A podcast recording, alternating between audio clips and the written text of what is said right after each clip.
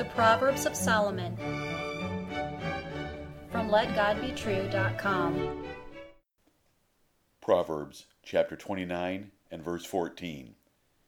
The king that faithfully judgeth the poor, his throne shall be established forever. Hear the words of God in Solomon again. The king that faithfully judgeth the poor, his throne shall be established forever. How governments treat the poor greatly affects nations. Solomon gave similar warnings elsewhere in the book of Proverbs. King Lemuel's mother stressed it as well.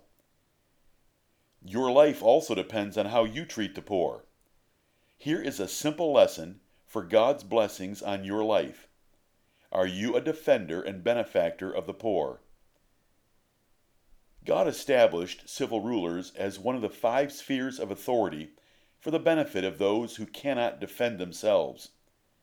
Individual families cannot protect themselves in a time of war, so governments raise armies to protect the whole nation. The poor do not have the means to resist or defeat rich oppressors, so governments must intervene for them. David wrote in Psalm 68 and verse 5 A father of the fatherless and a judge of the widows is God in his holy habitation. Rulers that fear God and know his holy laws will defend widows and their children. Daniel warned King Nebuchadnezzar he could preserve his tranquility by showing mercy to the poor. This is a rule of godly and wise political science.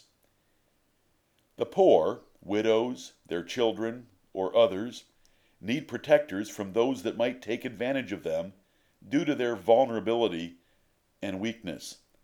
Therefore, God ordained civil government and established laws for their protection. This rule of wisdom is important to God and should be to you. Nations rise and fall according to their care of the poor where the poor are those with an active God in their lives. God has no respect for socialist theories in welfare states. Only a person rendered nearly helpless by an act of God is to receive charity, and their only needs he accepts are food, clothing, shelter, and emergency medical care. Variations from these standards become sin. America boasts on her Statue of Liberty Give me your tired, your poor, your huddled masses yearning to breathe free.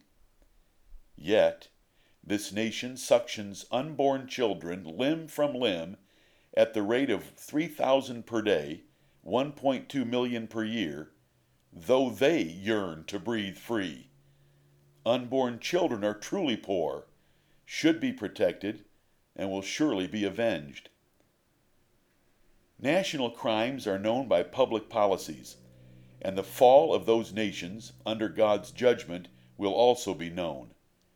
What does God think of nations shedding innocent blood? Hear the words of Psalm 2, verses 4 and 5.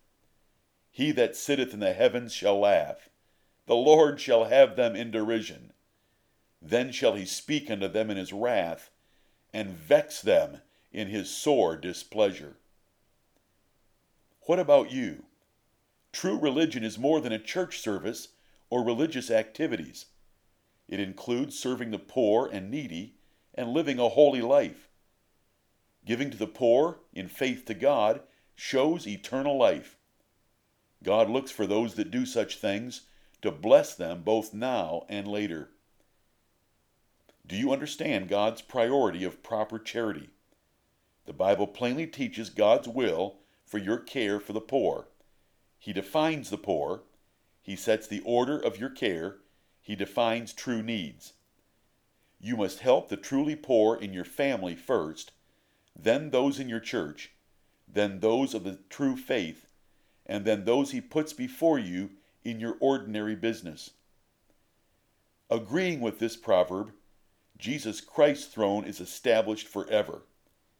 He healed the poor of all diseases blessed the poor in spirit, preached the gospel to them, converted extortioners and oppressors, taught the rich to entertain them, and had a bag of donations for desperate needs.